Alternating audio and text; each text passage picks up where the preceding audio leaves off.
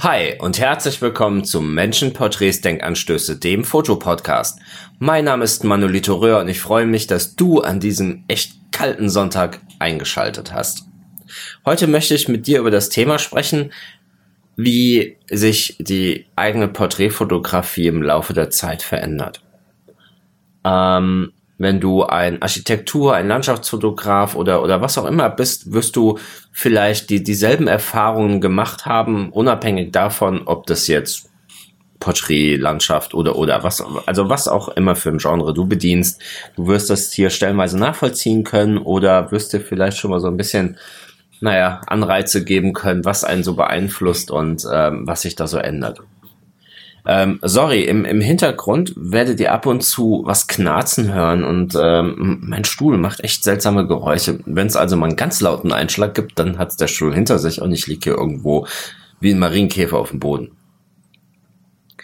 Ähm, tatsächlich kam mir die Idee für diesen Podcast auch erst eben, denn ähm, ich habe heute unfassbar früh wach gelegen. Äh, 4 Uhr habe ich auf den, auf den Wecker geguckt, das erste Mal. Ähm, hatte mir sowieso den Wecker etwas früher gestellt, ich glaube äh, halb sieben, ähm, weil ich noch ein bisschen was wegarbeiten muss. Aber äh, das war dann, dann echt zu früh. Und dann hat mich so ein Gedanke beschäftigt ähm, von, von einem Shooting, ähm, von, einem, von einem Porträttermin, wo ich immer noch nicht weiß, ob der heute stattfindet oder nicht. Äh, das ist eine bekanntere Persönlichkeit und die ist äh, derzeit auf Tour. Und ich hatte ähm, in, in dessen Büro angefragt, ob ich ihn für ein paar Minuten für ein Porträt äh, haben kann. Und ähm, hab schon mit der Sekretärin geschrieben, hab mit dem Vortragsmanagement geschrieben und ähm, ja, jetzt kommt gerade irgendwie nichts zurück und ich sitze auf heißen Kohlen und ich, ich plan seit Tagen diesen Termin. Also mir, mir rattert da im Kopf nichts anderes umher als dieser eine Termin und ähm, versuche meine, meine doch sehr präzisen Vorstellungen so zu organisieren, dass die in, innerhalb kürzester Zeit, ich, ich weiß ja auch nicht, wie viel Zeit ich wenn für diesen Termin eingeräumt bekomme, ähm, also ich versuche das so zu organisieren, dass das echt flott geht. Mhm. Und an diesem Teil ist mir aufgefallen, wie, wie stark sich doch meine, meine Porträtfotografie geändert hat. Ähm, sollte ich vielleicht dazu sagen, ich habe mir hier keinen einzigen Stichpunkt gemacht. Das ist jetzt hier echt äh, frei raus und äh, hoffe, ich kriege das hier einigermaßen flüssig hin. Die ähm, Porträtfotografie, also gefühlt, ändert die sich ja an zwei Punkten. Die ändert sich in deiner Bildsprache, also das, was da am Ende wirklich als Output rauskommt. Aber ich glaube, dass es auch für dich auf der Seite des Fotografen auch einen Input gibt, ja, also der, äh, der Output als Bild und der Input, das, was du vorher für dieses Bild tust. Ähm, ob das wirklich nur Kopfkino ist, ob du dir irgendwelche Sketches machst äh, mit, mit, mit deiner Vorbereitung, ähm, wie hat das Licht wo zu stehen oder sonstige Notizen, ob du ähm, vielleicht aufwendig recherchierst, ähm, was diese Person so ausmacht, äh, was hat die so hinter sich, wie ist der Lebensweg. All diese Dinge, glaube ich, gehören dazu, wenn man davon spricht, wie sich eine, wie sich eine Porträtfotografie verändert. Wenn ich für mich zurückblicke, dann hat das ja bei mir so angefangen, hey, du willst jetzt fotografieren, hast da richtig Bock drauf und dann hast du so einfach mal, ey, stell dich mal vor die Kamera. So, dann hast du ein Bild gemacht und ich kann mich noch ganz genau dran erinnern, als mich dieses Thema begonnen hat zu interessieren, ähm, da hatte ich auch mal aus eBay ein total schönes analoges Kameraset ähm, bestellt. Und bevor ich mich so intensiv damit beschäftigt habe, war für mich so dieses größte Ding, boah, ein Pod, also wenn du einen Menschen fotografierst und du kriegst den Hintergrund freigestellt. Ja, also ne, schön scharfer Vordergrund, unscharfer Hintergrund das war für mich echt das Highlight der Fotografie. Und ähm, wenn ich sehe, dass ich heute kaum noch etwas unscharf mache, also dass bei mir ja wirklich in der Regel alles knackscharf ist, ähm, hätte ich dann damals auch nicht gedacht. Beziehungsweise damals zu diesem Zeitpunkt hätte ich sowieso nicht gedacht, dass das mit der Fotografie in irgendeiner Richtung ernster wird.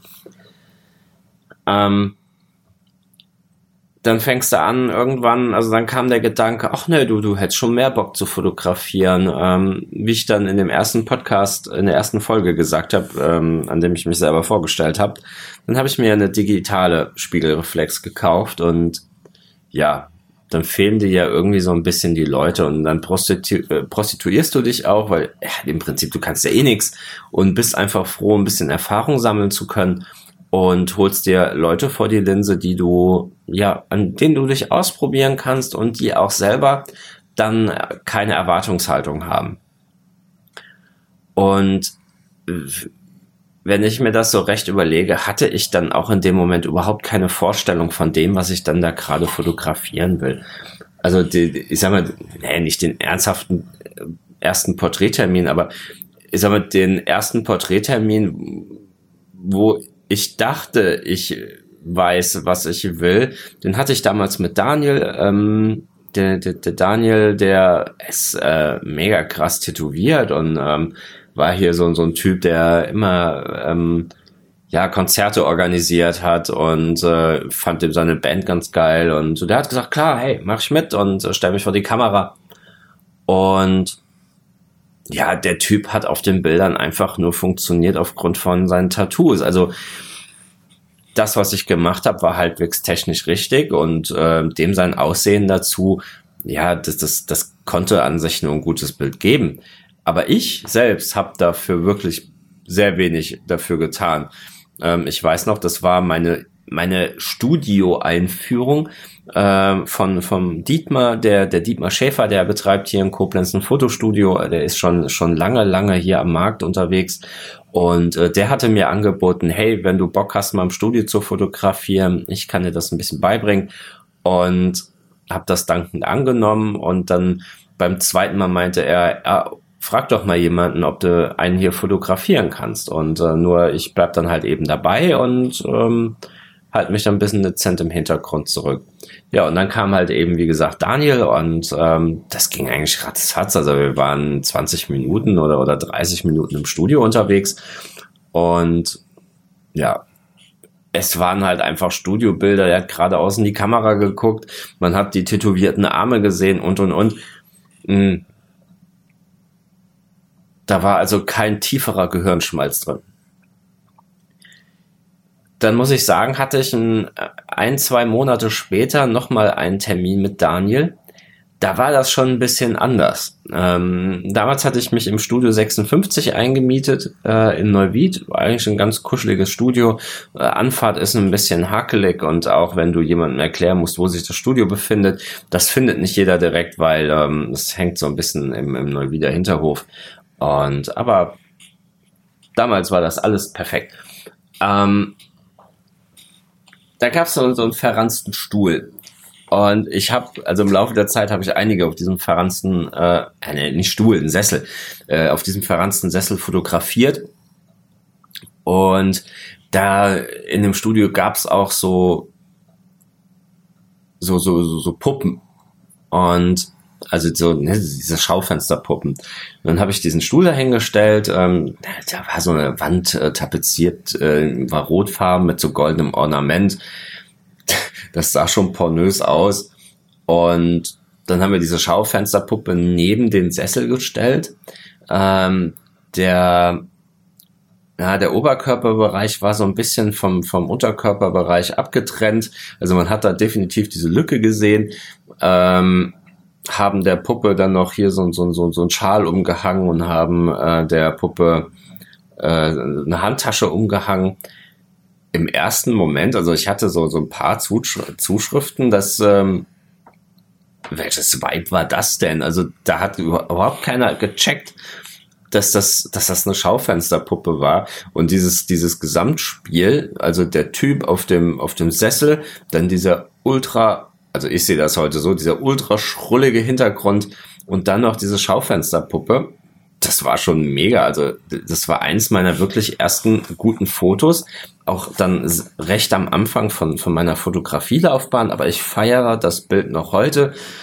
Und ich feiere Daniel dafür, dass der gesagt hat, so, wir hängen da jetzt noch die Umhängetasche um. Also diese nackte Schaufensterpuppe hätte, hätte nicht gewirkt.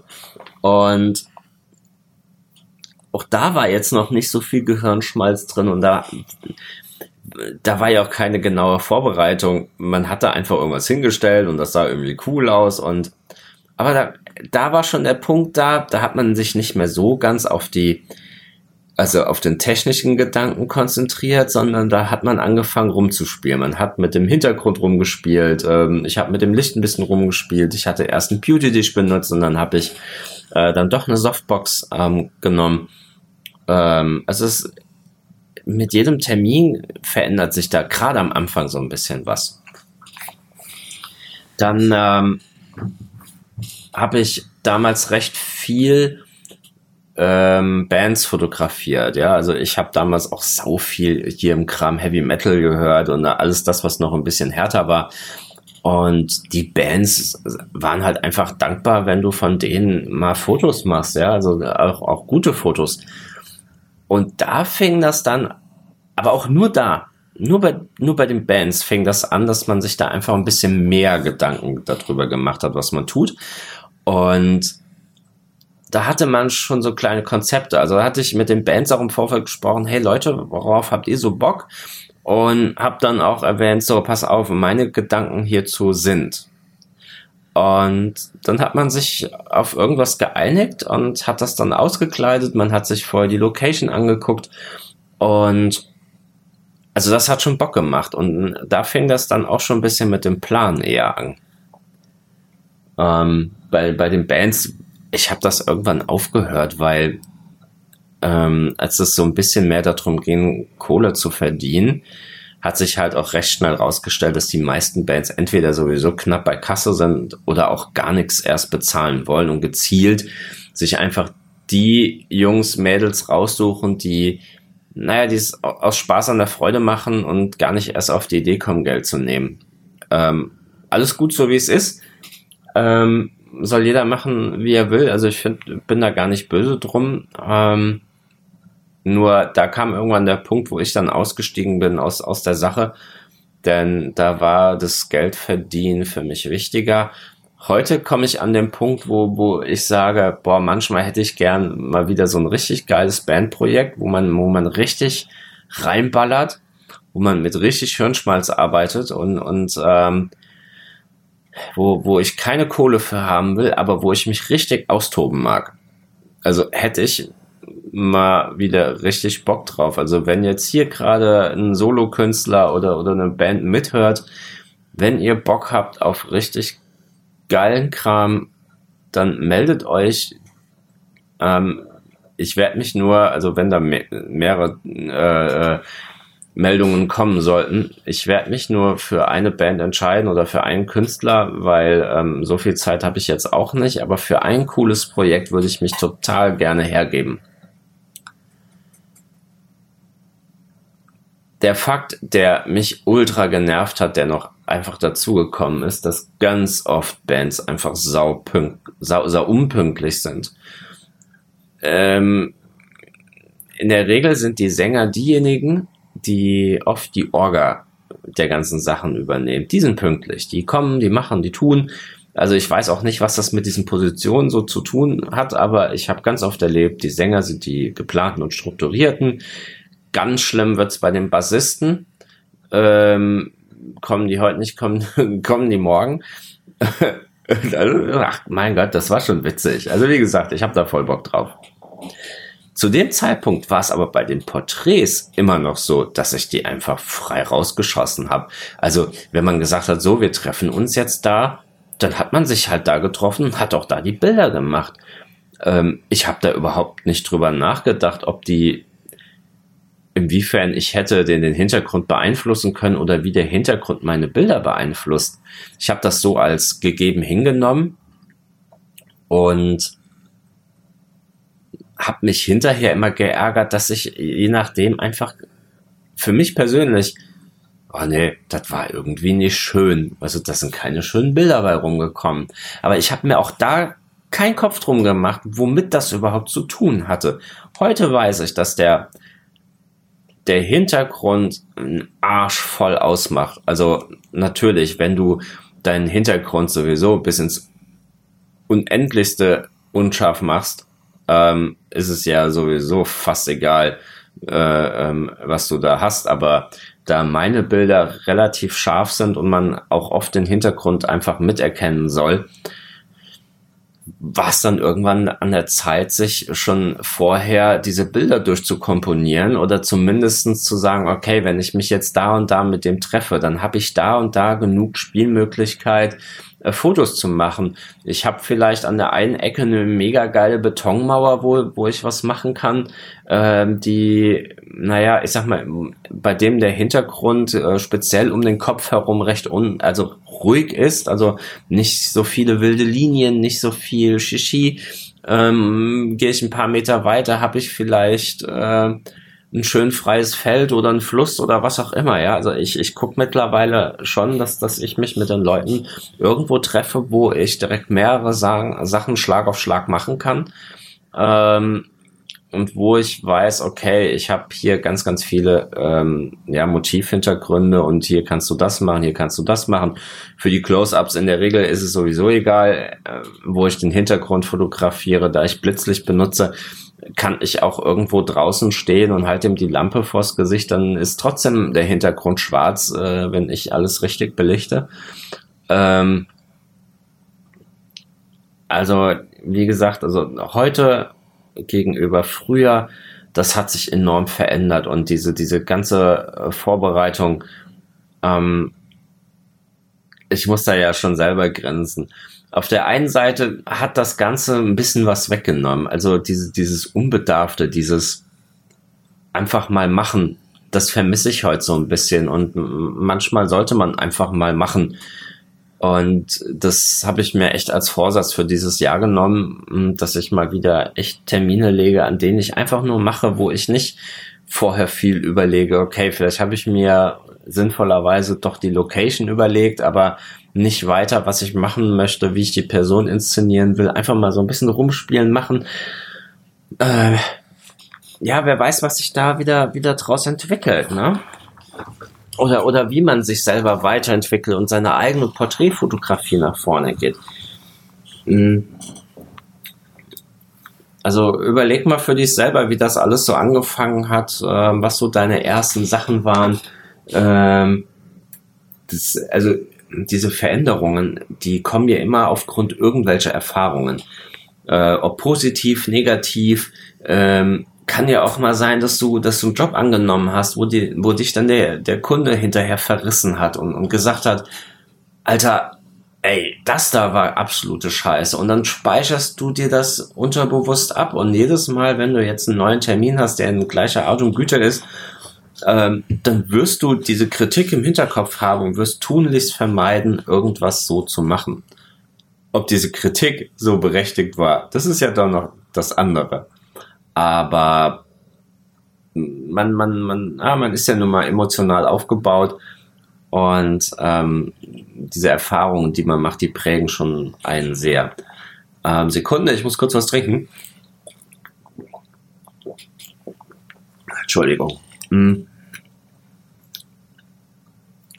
Ich glaube, das macht gar nicht so viel Sinn, so über diese Entwicklung oder, oder über dieses, also wie sich die, das Foto an sich verändert hat, zu philosophieren, denn du wirst einfach immer auf einem Stand bleiben, der sich verändert. Also ich glaube nicht, oder, oder ich wünsche es dir auf jeden Fall nicht, dass du auf einem Stand bleibst, der sich nicht verändert. Ähm, Fotografie ist so eng mit, mit deinem Kopf verbunden, so eng mit deiner Seele und so eng mit deinen Gefühlen und Erfahrungen, dass sich das eigentlich immer in irgendeiner Art und Weise verändern muss. Also gerade natürlich in der Porträtfotografie, die für einen selbst niemals, also ganz selten objektiv sein kann. Ähm, du überträgst dein Empfinden ja nun mal auch aufs Foto Äh, und wenn du jemanden fotografieren willst, wie du, wie du den siehst und, und wie der, das ist ja dann auch nur, also du kannst dich ja noch und nöcher auf denjenigen ähm, einstellen und im Vorfeld recherchieren. Aber was du hinterher als Output gibst, das ist die Summe von all dem, wie du selbst denjenigen wahrgenommen hast. Jemand anderes wird den vielleicht ganz anders sehen und deswegen auch vielleicht ganz anders fotografieren. Und, und diese Sichtweise wird sich einfach verändern. Und das muss man auch einfach als gegeben hinnehmen. Ich habe schon Leute erlebt, die sich darüber aufgeregt haben, dass die dann angefangen haben, ihre Bildsprache zu verändern nach 30 Jahren Fotografie. Also ähm, allein aus Altersgründen würde ich es mir nicht anmaßen, dann so Leute äh, zu sagen, ey, jetzt bleib mal auf dem Teppich. Ist doch geil, was du machst. Also, ich, ich kritisiere sowieso nicht gerne. Aber das sind so, das sind so Sachen, ich weiß nicht. Ich krieg, also meine Veränderung kriege ich persönlich auch immer sehr, sehr spät mit. Ich sehe irgendwann, wenn ich dann mal so fünf, sechs Bilder neben mir liegen habe, ähm, die ich in letzter Zeit geschossen habe oder ein paar Bilder von früher, was heißt früher? Also das muss dann nur eine Zeitspanne von einem Jahr sein. Da sehe ich halt einfach Veränderungen und hm, ich bin da, ich bin da happy drüber. Früher hat mich das gefrustet, weil ich einfach nicht wusste, scheiße, jetzt gehst du einen neuen Weg und hast deinen alten verlassen, aber macht das überhaupt Sinn? Äh, was findest du jetzt geiler, das alte oder den, den, den neuen Scheiß? Also mich hat das echt umgetrieben und man muss da einfach mitgehen. Also so eine, so eine Bildsprache, die entwickelt sich und die entwickelt sich und die hört nie auf, sich zu entwickeln. Das sage ich jetzt nach knapp zehn Jahren Fotografieerfahrung. Vielleicht lache ich irgendwann mal darüber in zehn Jahren, weiteren zehn Jahren, wenn ich mir diese Folge selber mal anhören würde und vielleicht habe ich mich in den nächsten zehn Jahren überhaupt kein Stück mehr weiterentwickelt, beziehungsweise, also ich rede ja von den Fotos, also vielleicht haben sich meine Fotos bis dahin nicht mehr weiterentwickelt und ich mache denselben Kram, wie ich den jetzt mache. Dann würde ich, glaube ich, diesen Podcast nochmal neu auflegen und mich da stellenweise rezitieren, äh, was das für ein Quark ist. Aber zum jetzigen Zeitpunkt bleibe ich einfach mal so auf, auf, auf dieser Meinung stehen. Und jetzt bist du gefordert.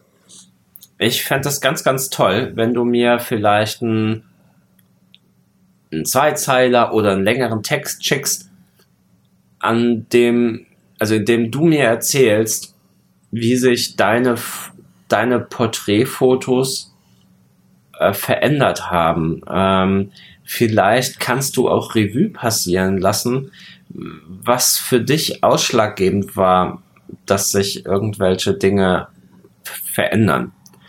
Welche äh, waren das irgendwelche Erfahrungen, die du gemacht hast, die du genau wiedergeben kannst, warum du dann angefangen hast, irgendwas anders zu machen?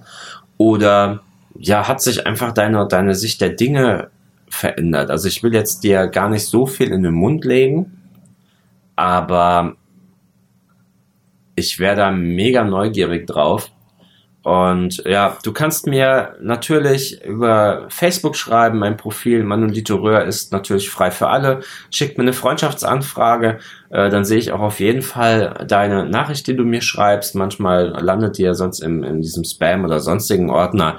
Du kannst mir eine E-Mail schreiben auf äh, podcast.manolitoröhr.de zusammengeschrieben, das Ösen OE. Ähm, du kannst mir auf Instagram schreiben tob dich aus. Wir können dazu telefonieren. Du kannst hier mit in den Podcast kommen. Ich bin da total offen für. Und ich glaube, ich werde jetzt im Kopf noch ein bisschen weiter darüber philosophieren. Und wer weiß, auf was für einen Gedanken ich dann noch komme. Mein nächster Podcast, den werde ich übrigens äh, nee, das Thema verrate ich noch nicht. Den werde ich ein bisschen anders gestalten, denn Ähm, ich werde das jetzt öfters mal versuchen, dass ich den Podcast während dem Aufnehmen live über Instagram äh, nee, vielleicht mach es über die Facebook-Gruppe. Also ich hätte einfach gern wesentlich mehr Leute in der Menschenporträts Denkanstöße Facebook-Gruppe ähm, und werde es dann einfach in der Gruppe übertragen. Hm, ich überlege mir das noch. Ähm,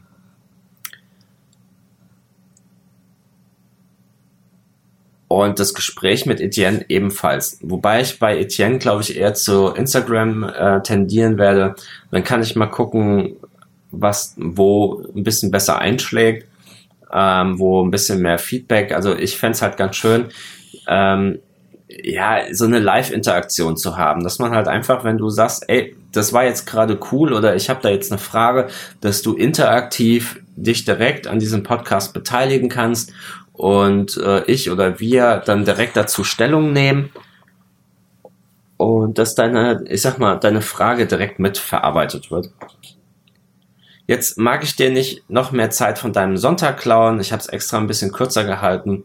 Ähm, es ist zwar kalt draußen, aber geh ein bisschen raus, geh fotografieren, geh einen Kaffee trinken, spiel mit deinen Kindern. Ähm, hab einfach einen Megatag. Ich freue mich, dass du heute hier warst und freue mich auch, dass du beim nächsten Mal wieder einschalten wirst. Vielen Dank. Hau rein. Ciao.